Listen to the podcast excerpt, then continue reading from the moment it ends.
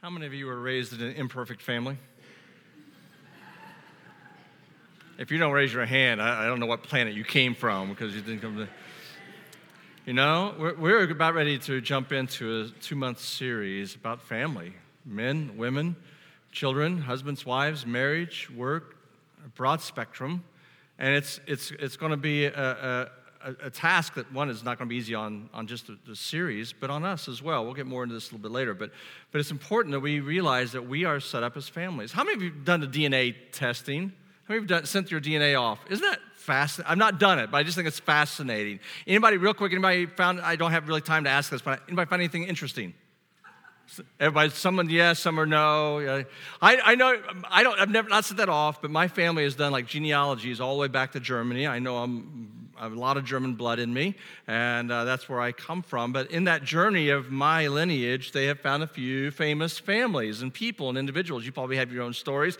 After church, share them amongst yourselves at the dinner table. But for mine, is one of them is Edgar Allan Poe. I am re- related directly to him. Do not hold that against me, and do not look him up on Wikipedia.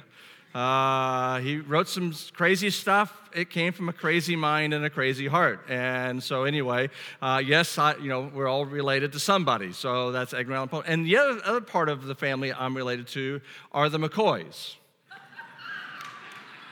are there any Hatfields here? Just asking. Just asking, just watching out. So there's the doors. No, I'm joking. Uh, for the younger generations going, what's the big deal of Hatfield and McCoys? Talk to your parents about that. I'll let you explain that as well. Um, but yeah, I'm a part of the McCoy clan from my grandmother's side, so it's pretty good. But Jesus, oh, never mind. I won't go anymore about that. Man, is this family tree that we think about, our lineage, where we came from, the long line of families that um, and people that that influenced another generation, influenced another generation, and now it's our turn. It's our time. It's your time. It's my time. You know, the, the, tree itself is an incredible thing. We're seeing it bloom all around us as spring engages, and all of a sudden you go to bed at night and there's just sticks in your backyard with nothing green, and you wake up the next day and all of a sudden there's just greenery everywhere. It's amazing. But what makes that amazing is it takes more than just a leaf to make it beautiful. It takes a leaf, it takes a seed, it takes a limb, it takes a branch, it takes a trunk, it takes roots, all to work in conjunction in order for a tree to be healthy. It's no different in the family. Every individual, husband, wife, grandmother, grandfather, aunt, uncle, cousins, brothers, sisters, siblings, family unit, to be healthy requires all of us, all of us to intentionally engage and a God who created us to be the people He designs us and desires for us to be in the midst of our imperfection. We will never create the perfect family. We will never be the perfect husband and wife. We will never be the perfect grandparents. We're not pursuing perfection, we're pursuing, pursuing Christ in our families, as men and as women. And in that, we can kind of breathe in the midst of this series in the midst of learning and discovering more of what God calls us to be as men and women. And as we begin this morning to, to, to take a look at some of these roots, because the root of the tree is founded in God Himself, but the roots themselves really settle in on us as male and female. We know nothing but the family unit, it's all we've ever known mom and dad, and it is this root of manlyhood and what a woman looks like. And, and it's confusing in our world today. We'll talk more about that. And so today we're going to be getting to this sermon on manhood and next week on womanhood, but today it begins with just a better understanding as we start this series. And it really begins with this idea that where God created us. This is what we believe. We believe that God created us in His image in Genesis. If you have your Bibles this morning, go ahead and open them to Genesis chapter 1. We'll be in chapter 1 and later on in chapter 2. Look it up on your phone, whatever device you find uh, God's word in to read. And we're going to start by looking at Genesis 1, verses 27. Thanks for opening. I love hearing pages turn. Follow along with me on the screen or on your word in your hand. So listen. So God created mankind in his own image. In the image of God, he created them. God created us. He created humanity. He created mankind. But we live in a world that believes that each individual has the right to define who they are on their own, independently. And you can't tell me any different because I get to define who I am. I get to define who, who I become. And nobody else has a right to question my own personal self identification. But we believe that if God created us, if I believe God created us, and I know this to be true, then we're not our own. This is something we have to wrestle with. I'm not my own, so my definition of who I am is not defined by who I think I am or a world who wants to tell me who I am, but it's by the one who created me. A toaster is a toaster because the one who, defi- who created a toaster called it a toaster, and it's made to make toast. Our Creator designed us he knows us. He breathed into us. He gave us His own image and implanted that upon Him, and that we have a reflection of who He is in our own personage, whether we are male or whether we are female. And that is important for us to begin with today. He made us, He designed us, He loved us, He died that we may be redeemed fully, and we are not ourselves. So, really, this whole concept of man, woman, husband, wife, family, children, what we're called to be and are, it really comes and begins with surrender this morning. And that's not easy for us to do. We want to fight for identity. We want to fight for those things of who we are. And it begins with us realizing that we lay that down and say, God, reveal to me who you've made me to be in your image and not who, who I may pursue and try to be. But notice this God created us there's more to this. Genesis 1:27 goes on. He says, "So he created mankind in his own image, in the image of God he created them, male and female he created them." Notice here, male and female, he created both of them. He designed both of them, both of them in his image, both of them with great value, great, both of them with importance. But this world wants to tell us, no matter that, that, there are so many different gender roles so many definitions of what a male may be or may not be, or a woman may not may be or may not be, and it's this and that, and it could be a mixture of this and that. And they try to write all kinds of definitions, and they can come up with a hundred definitions. But God said this when He created us: there are two, two and only two, male and female. And it's in that, it's in that pursuit that there's this love and that there's this grace that God has given to us in our struggles with an obsession in our culture today over identity and God goes, It's simple. I've created you. I love you. I know you. And a male and female. Now, now understand this. Men we're not identical. And all God's people said, Amen, right? Isn't it great? I'm glad God didn't go, let there be male. Man, that would be a horrible world to live in, right, guys? And ladies, you gotta admit, I know there's times you wish we weren't on the planet. I know that. I know that. But a world of all women, right? You'd be, no, no, no, it's not good either. We have a lot of similarities and we have a lot of distinctive blessings and differences. And that's important for us to understand. Both of equal value. Those distinctions don't mean one is better than the other or one has a higher value in the eyes of God than the other. Not at all. A, a matter of fact, that, that in that distinctiveness in creation and how He created us is fitting to the roles He calls us to play. There are distinctive roles that God calls males to play. There's distinctive roles that God calls women to play. And it's, and it's okay to embrace that. It's a good thing. And both, we are both made in the image of God. And therefore, because God is spiritual, I don't know if you've ever considered this, but your gender is spiritual. It's a part of your spirituality. You cannot separate that out as if it's a separate part of me of being male and being a follower of Jesus are two separate things. No, it's not.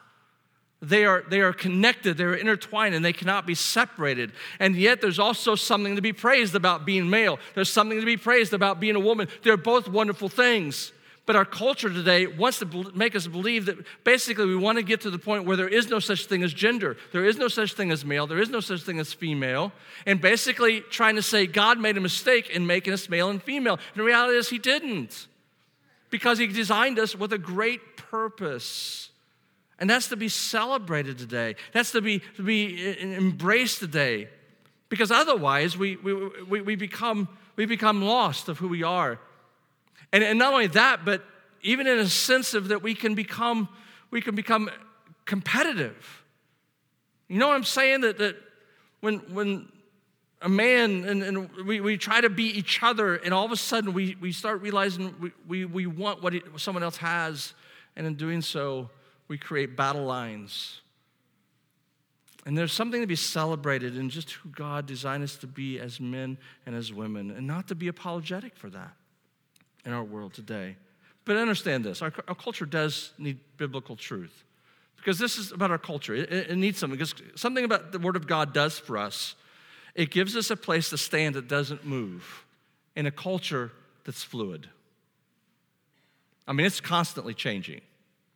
And if we look whatever generations now, if you're looking, if you're not looking to the Word of God, if you're looking to the culture of the world to define what a man is or what a woman is, then you're trying to hit a moving target. Uh, for instance, in some cultures in our world, a man actually is desire is, is a man being a man is defined by how he nurtures others not by some of the other traits we may, may think of uh, or, or, desire. There are some points in, in, in body, in our bodies, because men, we have an image issue. A lot of people say, well, that's just women. No, no, no. We, we obsessed about how we look as well. A man's supposed to look thin and strong and muscular have these images of what we're supposed to be, and we strive to have those things. We chase after that. There's some cultures in period of time where if you were heavy set and big, you were hot. I mean, that's like, whoa, that's the guy to chase after. He's the one. And the reason that being is because one, they were probably wealthy, they had finances, they had insecurity. If you were thin, you had very few resources, and meant you were poor. Now, now, in our world today, we, we, we, chase after the other. We chase after the thin. We chase after the images. We chase after skinny jeans. We don't, uh, why those were ever created, I don't know. But anyway, we chase after things that don't matter. Do you realize, do you realize that pink, right? A lot of, a lot of people and guys go, oh, I'm not going to wear pink. I don't do pink. I'm pink because pink is what? Pink's, uh, it's, it's, it's a woman thing. It's a female thing, being pink. I had a granddaughter's birthday this past, yesterday. Woohoo, she was one. And there was pink. There was pink there. You know what I'm saying? Do you realize that pink was associated with males up until 1940? So all of you guys are going, really? Well, I'm too macho to wear pink. Do you realize at some point in our American culture, pink was masculine? But what is our, our culture has flipped it, and now we think, oh, this is, oh, it can't be masculine, right? Our culture is just convinced of those things. And if we chase those things, that, that we end up chasing something we can really never catch. And it, it's really not a way to identify ourselves. And because we believe that God created us, male and female, He, he designed us to, to, bring Him glory. And we believe our identity is, is, as a humans is rooted really in Him and not our individual preference. Not this is what I want to be. Not this is what I should be, but it's in, or, or our opinion, but it is to bring God glory. That's our ultimate goal. Not, not in maybe some of all these other things, but just simply to identify ourselves as one who follows Christ and gives him glory, no matter whether I'm male or whether I'm female. But, under, but understand this our, our culture, you know, we, I'm not standing up here and say, let's beat him up with the Bible. Because that's what we're guilty of. And so, what I, I want to say is, we need to live in grace because we've been given grace. No one here is the perfect male, no one here is the perfect female. All of us require grace. So let us treat the world with grace, with kindness, with understanding. May we love people because you know what? Everybody here today has a different story. Everybody in this room today has a different journey. Everybody in here has a different experience, has a different scar of what it means to be a male. We've seen different images. We've grown up in different homes, both good and bad. And they're all sitting in this room quietly hidden and tucked away so no one can see them, right? But the reality that they, they make us who we are. And it's hard because, because we want to shape ourselves to be something different to be it's, it's hard because, because there's just so many so many difficult things we have to deal with. And so please understand this today as we go through this series in the next two months. This is not to beat anybody up. This is not to, to bring down upon anybody shame or heartache. It's basically to say listen this is a place of imperfect people who have found a perfect savior and we want you to know His grace to help heal you. And if it's something in your heart and your life that it's like, I, for 60 years I've been carrying this, this guilt, I've hidden it, no one knows, and I just need to talk to someone. I just need somebody to pray over me. I just need somebody, I just need to breathe and let this off. That, that we're here as brothers and sisters in Christ to encourage one another, to pray for one another, to uphold one another because we're not always strong in our faith. We're not always strong as people of God. And this is a safe place. Amen? This is not a place just to sit and see each other every Sunday and look pretty. It's a place of real people, of real hurt, of real struggles. And this is real. This is not, not just something we make, this is a real struggle for all of us. And so grace is extended, grace needs to be given in love in order that we can truly, truly see Christ Himself. So let's jump into this, this question, core question. What's a man? I'm sure some of you ladies would like to answer that one, wouldn't you? Biologically, there's a difference if you haven't noticed yet. We're designed differently. God designed us males very, very different. Matter of fact, it begins in utero, it begins uh, at the basic levels, and basically a lot of it even deals with our, our, our basal, me, I always have trouble with that word, metabolic, basal metabolic rate. Got it out. There we go. It's incredible because the males, when we are, we are given that, basically we have 6% higher as adolescents. It gets up to 10% after, after we are, uh, go through puberty. And this is what it does it converts to 50% more muscle, bone mass, ligament strength than a female. We're designed, our, our muscles become developed and stronger, and we have, have more strength to us. It's the way we're designed. If you ever wonder why boys are always wrestling. If you ever wonder why there's, you know, that, all that energy in those boys, especially if your firstborn was a daughter, and then you have a boy and you just start freaking out because they're just going crazy. They're jumping off things, they're bouncing off things, they're wrestling, they want to wrestle, they want to hit, they want to do all these things. And we want to just kind of like, stop that, don't do that, don't go there, get down from there. It wears you out just chasing them. All of that is because their bodies have been designed to develop muscle. And guess how they develop muscle? Jumping, running, wrestling, all those things. It's converting. It's a natural energy that is in their bodies that is being used to develop that, that they become strong. They become confident. They become what God has designed them to be. It's an incredible part of watching them grow up and, and, and learn to be who they are. It's just this is strength. That's why people go, Hey, can you open this? Why? Because we know that they got a stronger hand. Men, we have larger windpipes, 30% greater lung capacity. However, ladies, please know this was not given to us so that we would talk more. All right? We do not, this does not mean God created us to talk more by any means, right, guys? You can grunt. It's okay. You just, right? It's not. But it is given to us so we have a larger lung capacity, we have more blood flow, in order that Again, why? Because the muscles that we have require increased blood flow in order that there may be strength. This is all a part of his design. We have male testosterone, 50% higher than in women. That testosterone gives us a sex drive. We have this sex drive. We're, we're, designed it. It's a blessing. It's a gift. It's something that's very, very good. And God has given it to us. And when that sex drive is in us, God also says, Yes, I'm going to bless you with this. You know, that you can go forth and multiply, that you can join with your, with your person you love in marriage. Here's it designed, but it is to be used in honor and glory. It's not to be used in any which way you want to. It's a drive that's been given under the guidance of the Holy Spirit to be self controlled and contained in order that we may bring glory to God, even in the midst of our sexuality that God is given honor. This is a good thing. And it's important for us to grasp that, that God has made us as males, as sexual beings, but with accountability. But what does it really mean to be masculine? Again, our culture tells us a lot of things about men are supposed to be. And here's a few, five things, five things that, that men are supposed to do, all right? These are, get your pen and pencil out, get ready to write these down because these are earth shattering. earth shattering. Here you go. One, men, a real man is not allowed to cry, even if they've been shot. That's not true.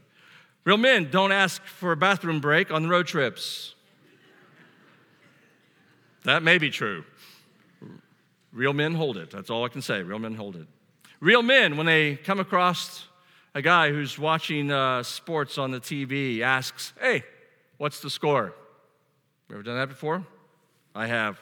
However, it's wrong to ever ask who's playing because you're a guy. You should already know. Right?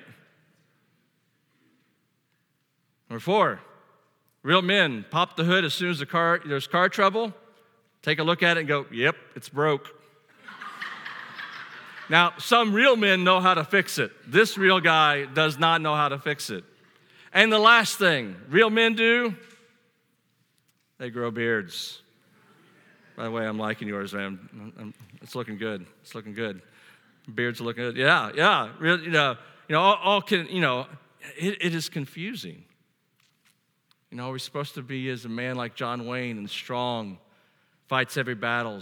Arnold Schwarzenegger with a body that, that's fit and strong. We work out all the time. Are we supposed to be like Chuck Norris, ready to defend at every action? A little bit of Brad Pitt, so we have a little swab and, and, and uh, mystery about us, and so good looking. You combine all those together, and basically, for us real men, we fail. Hmm. Are real men stoic? Always stable? Are real men, you know, unemotional? Are they dominant? Are they independent? Are they ready to take on every task? Or do real men conquer whatever's in front of them? Do they work a lot, play guitar if they, they desire to, drink beer, love sports? Do they love cars, tell dirty jokes, cheat on their wives, cover for those who cheat on their wives? This is the picture the culture paints for us. That's one extreme. And, then there's others extreme as well that, that, that don't even come close to fitting that. It may be all those definitions right there. You go, that's not me. I know computers. I got a small world. I don't meet people a lot. I'm uncomfortable. How can I be a man? I can tell you how to be a man because those things don't identify us, whether it's sports on one end or whether what our body looks like on another end or whether we're into computers or music or whatever we're into. Those things do not identify us as being men. We're bigger than that, we're deeper than that, we're richer than that. And when we allow those things only to identify us, then we find ourselves totally inadequate. But that's what the world wants us to believe. It wants us to believe those things.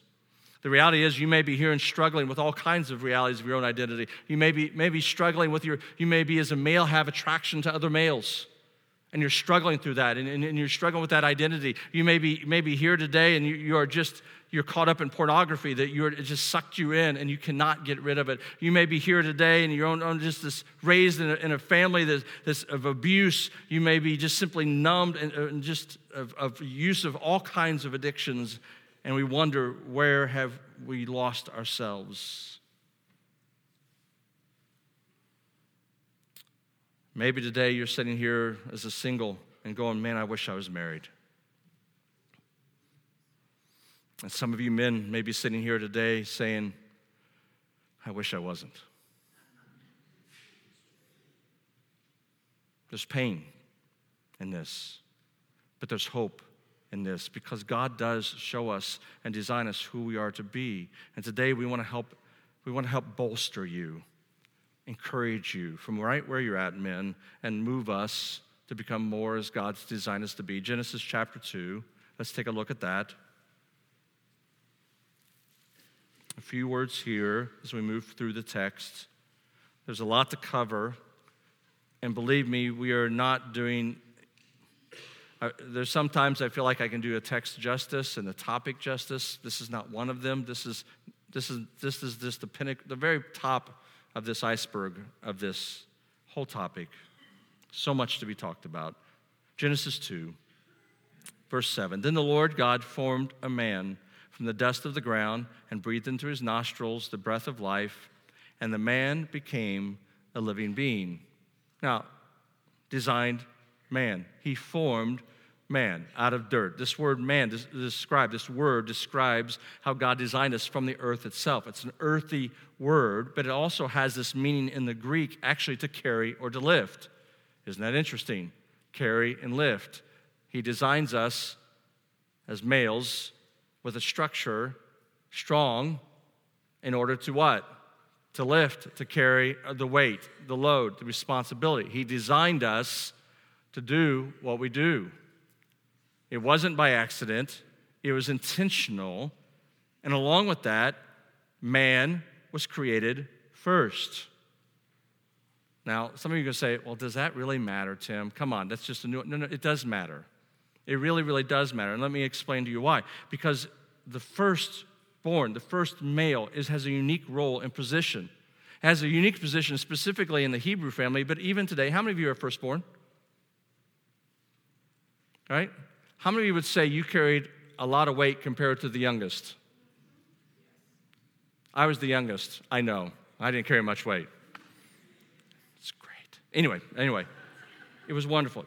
Listen, what we have here is this this important role because the, the, the first, the oldest born son, ranked the highest after the father. Is the father then the, the, oldest son. He carried the weight of the father's son, the authority of the father. He carried the responsibility to carry out the dad's instructions. So he had to be in close relationship with the father. He had to know the father's heart. He had to know the father's wishes. He had to know what would please the father. It was all upon him. And then when the other siblings came, guess who was held accountable for how the other siblings behaved? The firstborn son. If, some, if one of the younger siblings went off and did something, the father wouldn't go to that younger child. He'd go to the oldest son and go, Why did you allow your sibling to do this? My guess is 30, 40 years ago, some of you, being the oldest child, got in trouble for what your younger brothers and siblings do without them even blaming you, right? Mom and dad, why did you not stop him? I wasn't there. How was I? How am I supposed to watch over him? He's crazy, or she's, you know, doing whatever. How am I supposed to? There's an accountability that comes with that. And, and this is my point. That accountability that God placed on Adam's shoulders is the same on males today. God says, males, you have been created first. Therefore, there is a responsibility placed upon your shoulders that is not on anybody else's shoulders. And it is the shoulders of the responsibility over the church itself.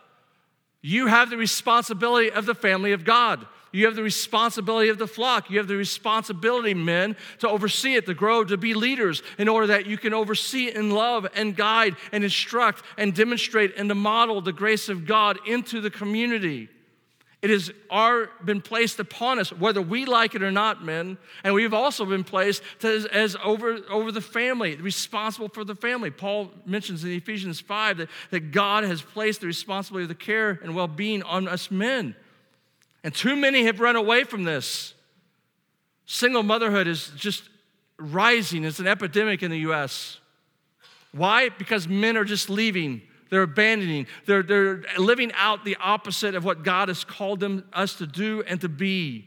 Chasing after something that they think is this perfect marriage, this perfect place, this perfect woman, this perfect whatever. And in the midst of it, they're destroying home, destroying family, and they are, we are literally walking away from the responsibility that God has placed upon us and will hold us accountable for. And so, He created us first.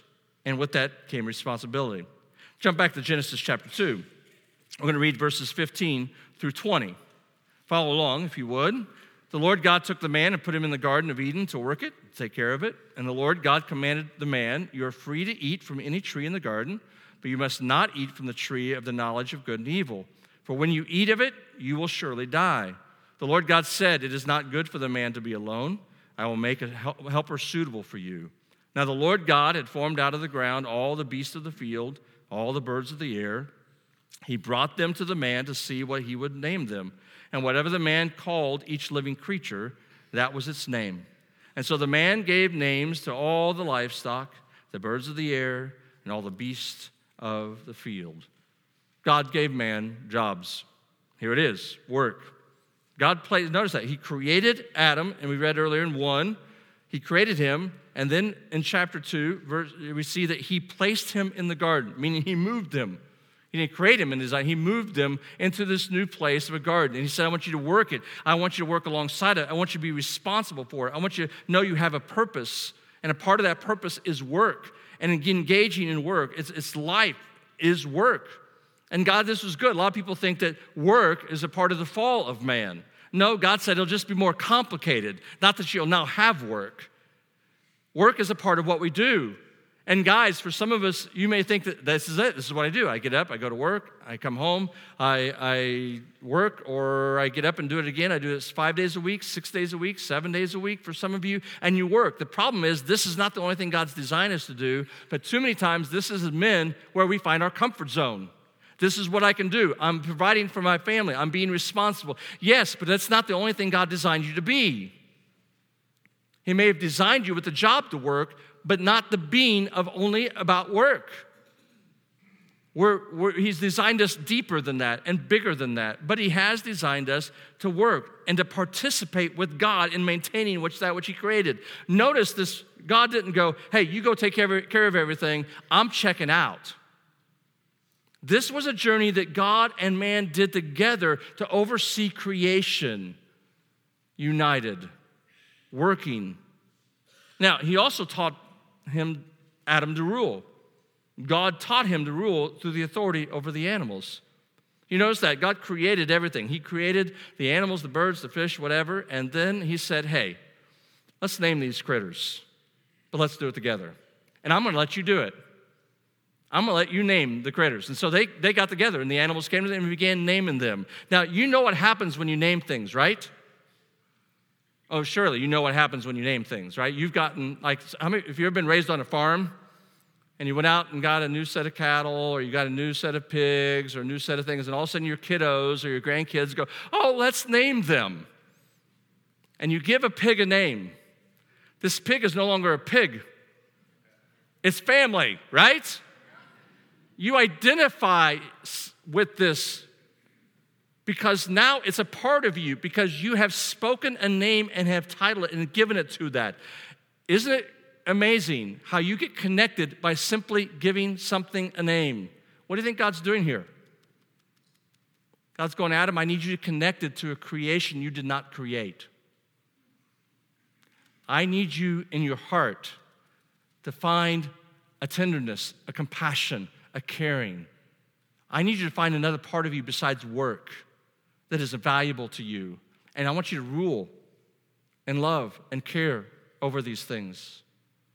I want you to, to, to, to, guard them. and I want you to protect them. I want you to see that they stay healthy, are healthy, remain healthy, and get what they need. I want you, Adam, to be engaged in this creation. And he calls him to learn how to rule because what? He's going to, right now, Adam's by himself, right? There's no Eve.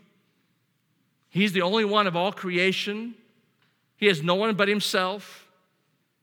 And so, what do you got to do in the midst of only, when there's only one of us, we get pretty what? Selfish.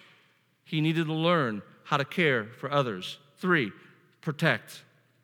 God placed Adam with the task of just keeping the garden. I've kind of spoken about this a little bit. To protect the garden and to know the rules of the garden. How many rules were in the garden? One. How'd Adam do? Not really good. I don't blame him. I'm not just not an anti-Adam. But what I'm saying is this God gave him the responsibility of knowing his heart, what he put him in the garden to do, and the rules of the garden. Adam, don't eat of this tree. There'll be consequences of a death that you will not, you cannot fathom in your state of innocence. Don't do it. One rule. You are responsible for that rule. Post the rule, memorize the rule, know the rule. And guess what his responsibility was when Eve came? Tell her the rule. You need to know, Eve, everything out this is crazy, this is beautiful. I love that you're here. I'm glad that we get to share in this, Eve, but there's a rule, and we got to follow the rule. Now, he may have told her the rule. He probably did tell her the rule. She knew the rule. She'd heard that rule. But he was responsible for it all. You see, it's the same thing. Men, we're, we have responsibility that God has placed upon us with all of our families, with all of our children, with all of our grandchildren, to love them and reveal to them Christ. But, but notice something, and, and later on in this text, guess who is held accountable after the fall? You can read that on your own. But when God approaches them, guess who he approaches? Adam. But we all know it was Eve. That was deceived. We all know that it was Eve that took the fruit. We all know that she gave it to Adam, and Adam did what every guy would have done, which was take the fruit and join in with his wife. He would have done that. I would have done that. But God did not approach Eve. It wasn't because she was lesser. No. It wasn't that he, she, he loved her. Le- no. It wasn't that he would. Why? Who was the firstborn? Adam. Guess who's responsible? Adam. Guess who's being held accountable? Adam. Now, th- this just leads to this in the midst of that weight, because I feel it. I feel it as a husband. I feel it as a grandfather. I feel it in, my, in this world, this, this weight. Like, I don't know if I can live under this weight. And there's fear that comes with that.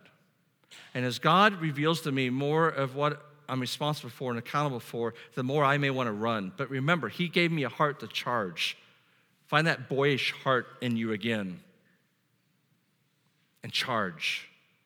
Because one of the greatest fears we have as men is weightlessness. Yeah, I know, you weightlessness. Yeah, weightlessness. And this is what it means I'm gonna live my life and I will have no impact. I will live my life and, and no one will really care. No one matters. I'm not respected in my workplace. I'm not respected in my home. Oh, my wife loves me, but she doesn't respect me. And believe me, we, we can hear it in small tones. We men, that's our love language. Therefore, we are finely tuned to hear respect or disrespect. And we can, we can pull it like a needle out of a haystack in a conversation. And it strikes hard and it strikes deep within inside of us. We're scared as men of being disposable. You're not needed. You're not wanted or we're not effective or if we're fake. And, and I will throw this in, and this is not, this is not an excuse, but I will say to those young men here and families here that, that, still have children at home, and even to all across the board, but there are many men, we are not comfortable with kids. I mean, some are natural, but not every male is comfortable with kids. We're not comfortable with raising kids. We're not comfortable with changing diapers. We're not comfortable with feeding them. There's so much, I mean, even ladies, you got to admit, there is so much stuff that comes with a baby. It's overwhelming becoming a mom, is it not? It's overwhelming for you.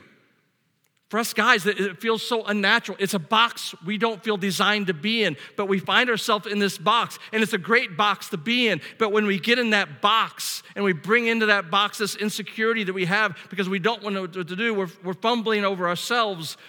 And we, we all of a sudden we hear, stop that, you're doing that wrong. Don't, don't. And all of a sudden, what you're going to see is you're going to see a husband and just begin to back off. It's because of this. You're making, we, we are allowing, we're allowing ourselves to be felt as if we don't matter. That I don't need you. I just need you to go work, put money in the bank. It's not across the board. Everything I say is not across the board. We, please know that. But it, is, it happens subtly and quietly. So, what does it lead to? False dominance. In other words, you make me feel inadequate, I am going to domineer over you. I'm going to bully you. I'm going to yell at you. I'm going to scream at you because I'm angry. I feel disrespectful. I'm going to withhold love from you. And I am just going to yell and dominate. That's not a man. But a lot of times we think that's the way we have to function and work, and it's not true. And we're sinning against our wife. We're not protecting any longer. We are attacking and want to destroy, and that is not a healthy place for it to be. But that's what fear sometimes drives us to. We also become relational lazy, right? We become checked out of family. We become checked out of our kids and our spouse and our marriages. It happens to her easily, easily. And men, we, we've got, we can't just embrace these things. We may feel them, but we have no excuse to embrace them. If you feel relationally lazy, or if you heard your wife go, I just wish you would engage more, that's what she's talking about, guys. That's what she's asking. She's inviting you into her space. And that's a moment you go, you know, I'm going to step up. I'm going to engage. I'm feel uncomfortable. I'm going to do it wrong. And you may have to have a conversation. I'm not going to do it the way you want it to be done, but I still want to do it. And ladies, please go, I, just do it any way you want to. And together learn how to do this. We need to embrace how we become these godly men. Is this simply starts by embracing our weakness. We're not perfect men. We're not the strongest in the world. We don't know everything. We can't know everything. The culture moves too quick. The knowledge moves quicker than ever before in the history of the world. There's no way we can keep up with it, and it's okay. But in that weakness, we need to understand we can feel it, we can fill that weakness with simply excuses or with a commitment towards God. God, I need you as a man today. We do. We need Him to give us wisdom as men to lead our families. We need wisdom in order to, to love our wives. We need God there, but it begins with us embracing weaknesses and follow. Lead by following. Demonstrate to your kids who you follow, Dad. You don't have it all together. Let them know you need Jesus. Let them know as husband and wife you need Jesus. Let them know that your grandma and grandpa man, we, we need Jesus. Because you know what? Our two and three and four and five and eight and 10 and 12 year olds, guess what they need? Jesus. So let's model that. We're going to take communion today. We're going to prepare for that in our hearts. And we're going to, we're going to fade into that by simply making that statement of weakness. All of us have to admit it all of us need to come to Christ and say, I need you. And this table is about that. This table is about coming around a table, a family table, an imperfect table that's centered around one who is perfect. The oldest, the firstborn, Jesus himself, God's one and only Son. And guess what the God's one and only Son did? He took upon himself the responsibility of what? The family. He took upon himself our sin. He took upon himself what we did. Why? In order that we could be restored back to him. What a man, what a God. And today we, we, we come and we stop and we, we are grateful in our heart for the one who's loved us this much. As we strive, as we approach this table, let's approach it with confidence of a God who loves us and restores us. Let's sing.